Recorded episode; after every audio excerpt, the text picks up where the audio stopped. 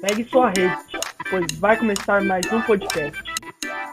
Uma ciência na rede.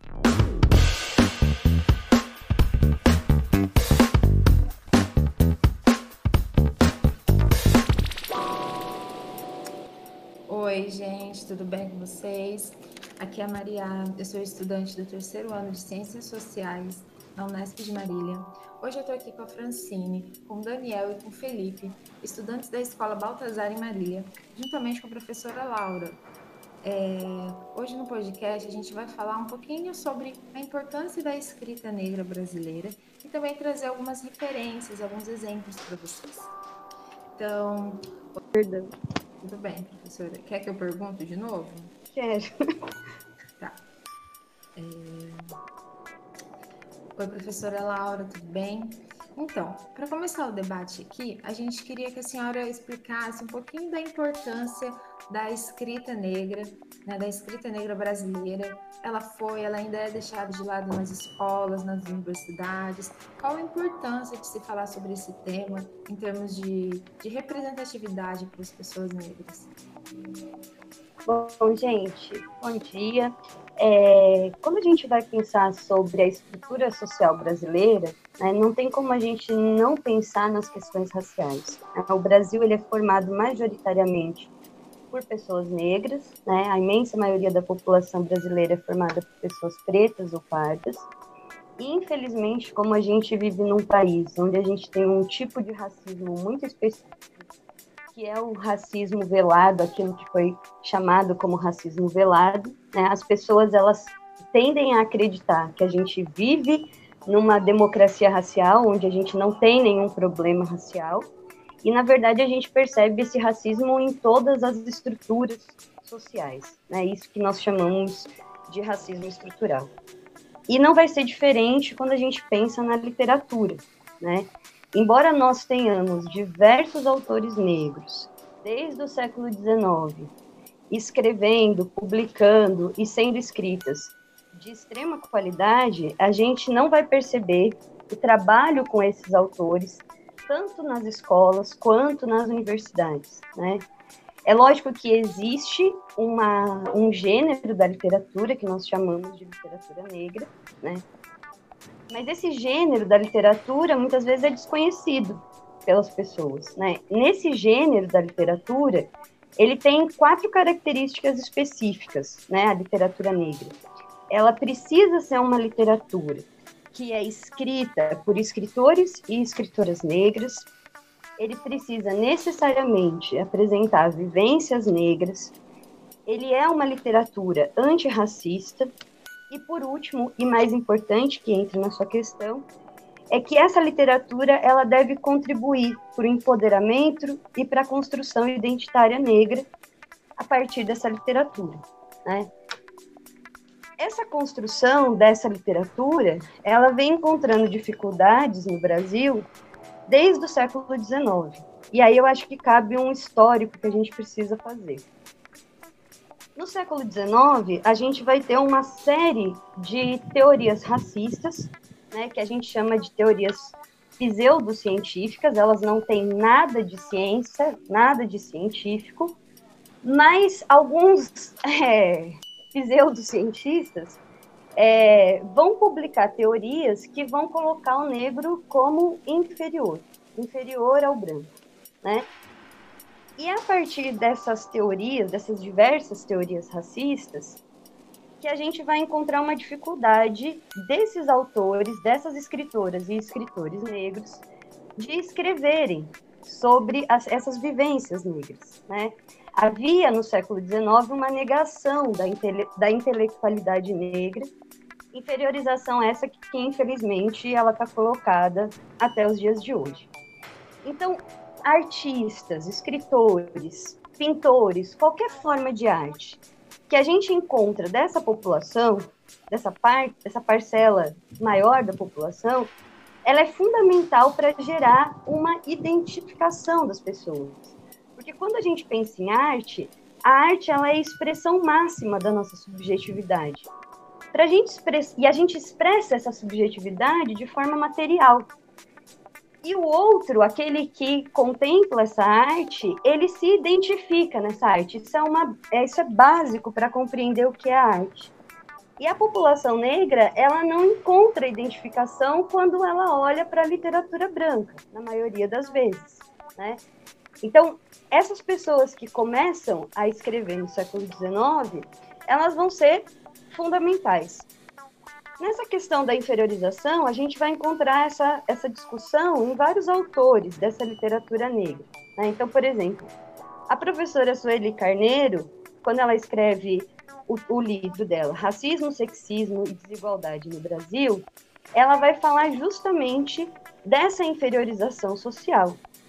Portanto, quando a gente pensa em uma literatura negra, a literatura negra basicamente ela é se contrapor a diversos obstáculos que essa população ela encontra, né? Então, nessa, nesse texto né, da professora Sueli Carneiro, a gente vai encontrar é, essa discussão e esse debate que é colocado é, na maior parte das pessoas que vão discutir essa questão. Outro momento que a gente vai encontrar também essa colocada essa questão para a gente é quando a gente lê a introdução do livro Úrsula, né, escrito pela Maria Firmino dos Reis, em que a, a, ela vai apontar justamente esses vários obstáculos. Então, escrever uma literatura negra é uma forma de resistência, é uma forma de resistir.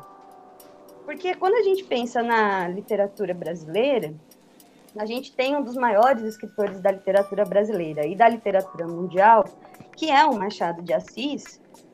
Entretanto, Machado de Assis, ele acaba sendo embranquecido ao longo da história, né? É muito recente a gente conseguir compreender Machado de Assis como um escritor negro. Embora o Machado de Assis venha de uma origem humilde, quando a gente lê os livros dele, a gente encontra pouco dessa identificação, dessa identidade negra na sua escrita, né? Por isso que a gente vai falar que existe uma, um embranquecimento desse autor. E se a gente pega autores da mesma, mais ou menos da mesma época do Machado, como por exemplo o Luiz Gama ou Castro Alves, a gente vai perceber que, enquanto Luiz Gama, Castro Alves, está escrevendo propriamente uma literatura antirracista e denunciando todas as condições que aquelas pessoas vivem, quando a gente olha, lê o Machado de Assis, basicamente acaba sendo uma, é, uma literatura muito próxima da literatura branca, né? É, e por que que Machado de Assis fazia isso? Porque naquele momento histórico, né, se ele era um intelectual e um dos maiores intelectuais, de alguma forma ele precisava passar por um afastamento, né, é, da sua origem, da sua origem racial, da sua origem, é, da sua origem social e da sua origem racial, né. Essa é um, um, uma questão que a gente vai percebendo, né.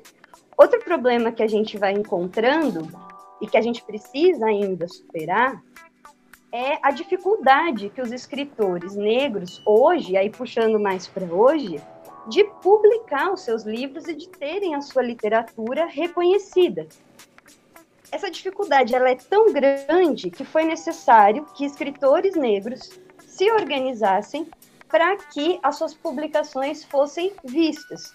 Então a gente percebe esse movimento desde ali é, da imprensa negra paulista, que vai ser criada, em, que, foi, que existiu entre 1915 e 1937, é, que você vai precisar dessa organização coletiva para que as pessoas pudessem escrever. Então a gente percebe, durante o século XX, o surgimento da imprensa negra paulista, do teatro popular negro, do teatro experimental negro, com Abadias Nascimento, é, a criação do movimento negro unificado, né? E esses movimentos, eles foram os precursores dessa organização de artistas negros para que os seus trabalhos fossem reconhecidos. E aí a gente pode pensar, ah, então hoje esse problema está resolvido? Não, não está. Porque hoje, de novo, esses escritores, eles precisam se reunir coletivamente e criar uma editora e criar um, uma editora para poder publicar as suas, as suas literaturas. Então, hoje a gente tem o Quilombo Hoje, que vai publicar os Cadernos Negros, né? E que ele vai reunir diversos dos autores contemporâneos, desses autores que, que vivem no nosso, no nosso tempo. Então, por exemplo, no Quilombo hoje, a gente vai encontrar o Cult, o Binauê, a Sônia Fátima, o Márcio Barbosa, a Conceição Evaristo, a Esmeralda Ribeiro. Então, a gente vai, vai precisar de uma organização para que esses livros sejam publicados.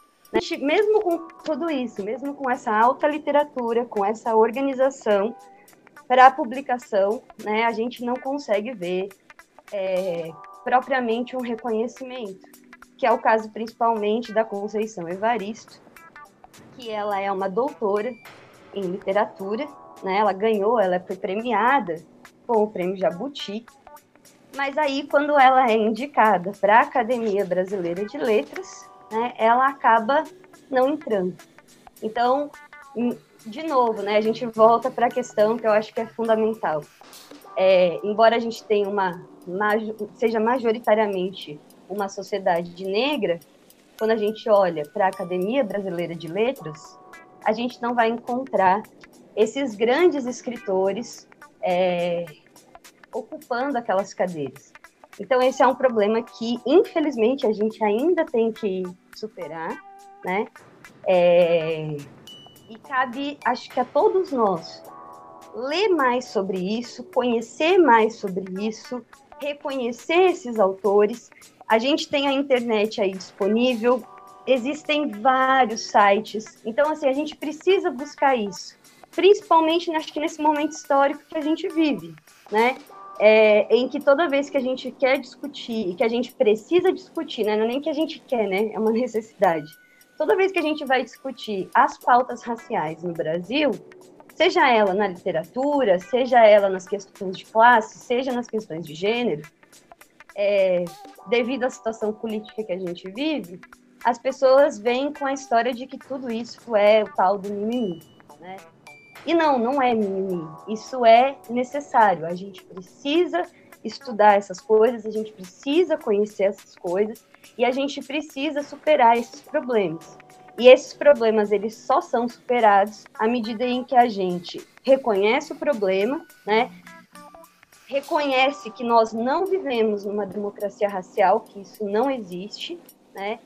E, e que a gente reconheça a qualidade da produção artística de todos esses autores que vocês vão falar, né? É, com mais especificidade do que eu. E, e acho que isso é extremamente importante para o avanço dos nossos debates das nossas discussões. A fala da senhora para a gente entender é, como que as coisas aconteceram no passado e como que isso ainda se reflete nos dias atuais. E, e muito importante também a gente saber que né, precisamos falar sobre autores negros, precisamos falar sobre a arte negra, dar voz a essas pessoas, ouvir mais né, música, arte, ler mais livros delas, é, é muito importante, sim. É, agora é, que a gente teve essa contextualização, a gente vai trazer algumas referências para vocês. E vamos começar pelo Daniel. Daniel, qual foi o escritor que você escolheu, que você pesquisou, qual o livro dele? Fala um pouquinho aqui pra gente, Daniel. Então, Maria, o autor que eu escolhi, por sua vez, eu escolhi o Machado de Assis. Como a professora estava falando, a professora Laura, né? É, Machado de Assis, ele é um autor mais embranquecido. Suas histórias não são tão levadas assim é, tanto para parte negra, assim, de, é, vamos te dizer, de uma forma de, é, de uma forma, ele faz seus livros de uma forma mais embranquecida, não leva tanto assim para a parte negra, né? É, então, e o livro que eu escolhi por sua vez foi O Enfermeiro, né? Para mim, eu gostei muito do livro. O livro conta a história de um homem que, por sua vez, precisava de pessoas para ajudá-lo. Era um homem muito rico e ele precisava de pessoas para o ajudá-lo no seu dia a dia, no seu cotidiano, porque ele tinha uma doença e muitas das coisas ele não podia fazer, ele precisava de alguém para auxiliá-lo no seu cotidiano. Por sua vez, ninguém gostava muito de trabalhar com esse homem, porque ele era um homem, vamos dizer, um homem muito. Ele humilhava muitas pessoas, é, não dava valor aos seus empregados, muito pelo contrário, é, somente humilhava, trazia muito, vamos dizer assim, muita vergonha às pessoas que trabalhavam para ele. Então ninguém conseguia ficar trabalhando para ele e até que um dia certo homem falou não, eu vou trabalhar para ele, vocês vão ver que eu vou conseguir trabalhar muito mais do que as outras pessoas. Então esse homem ele decide trabalhar para ele, só que no decorrer da história esse homem entra, acaba passando por muitas dificuldades, acaba passando por muitas humilhações, ele acaba passando por problemas que chegam a envolver até a sua própria consciência, né? E para vocês souber, para vocês saberem mais do livro, vocês vão ter que ler. E eu gostei muito do livro, pois achei ele muito interessante a forma como o livro vai se desenvolvendo. E eu indicaria muito o livro, pois ele é um dos livros assim que dos que eu li foi o que mais me trouxe para dentro da história, que fez com que eu entrasse para dentro da história. É muito legal isso, né? Quando a gente lê alguma coisa e consegue se envolver. Então, fica aí, gente, a primeira indicação para vocês. Machado de Assis, o enfermeiro. E você, Francine, qual livro você escolheu? Oi, Maria. Oi, todo mundo. É, eu escolhi o livro Úrsula, de autoria Maria Firmino dos Reis, que foi uma escritora maranhense e romântica do século XIX. Ela também, além de escritora, foi professora, musicista e criadora da primeira escola mista do Brasil. Eu escolhi essa obra literária, pois ela foi o primeiro romance de autoria afrodescendente da literatura brasileira, na qual é pioneiro no tratamento da escravidão, visto que é narrada a partir da perspectiva dos escravos, Nesse romance, a autora dá voz para que relatem, a partir de suas memórias, não só de sua terra natal, mas da travessia até chegar no Brasil.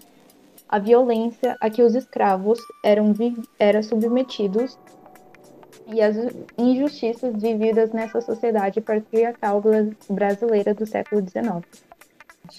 É uma ótima indicação, viu? É, e você, Felipe, qual livro você escolheu? Qual escritor ou qual escritora?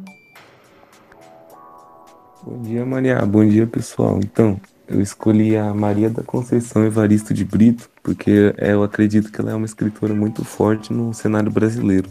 E é também uma pessoa, né, que superou muitas dificuldades na vida dela, né, sobre desigualdade social, pobreza, né, por causa da cor da pele também, né. Então, ela, ela tem nove irmãs, né, e ela é a segunda. E ela foi a primeira a conseguir um diploma, né? Então já superou bastante coisas aí, né? E o livro dela que eu escolhi foi o livro Olhos d'Água, porque é um livro que conta a história dela de maneira bem aprofundada assim e até divertida né, em alguns momentos. Cujo início quando se, é, se dá quando a narradora tenta lembrar a cor dos olhos da mãe dela. Aí ela não consegue e acaba ficando triste, angustiada com isso. Aí ela começa a pensar na infância.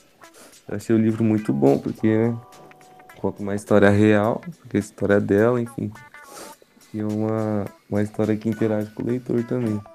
Também conscientiza as pessoas sobre os problemas presentes na nossa sociedade, né? desigualdade social, racismo, enfim, é isso. Realmente, gente, uma ótima indicação. É, Olhos d'Água da Conceição Evaristo. É, eu queria trazer uma outra indicação é, para vocês, que é o livro Quarto do Despejo, Diário de uma Favelada, da Carolina Maria de Jesus, né?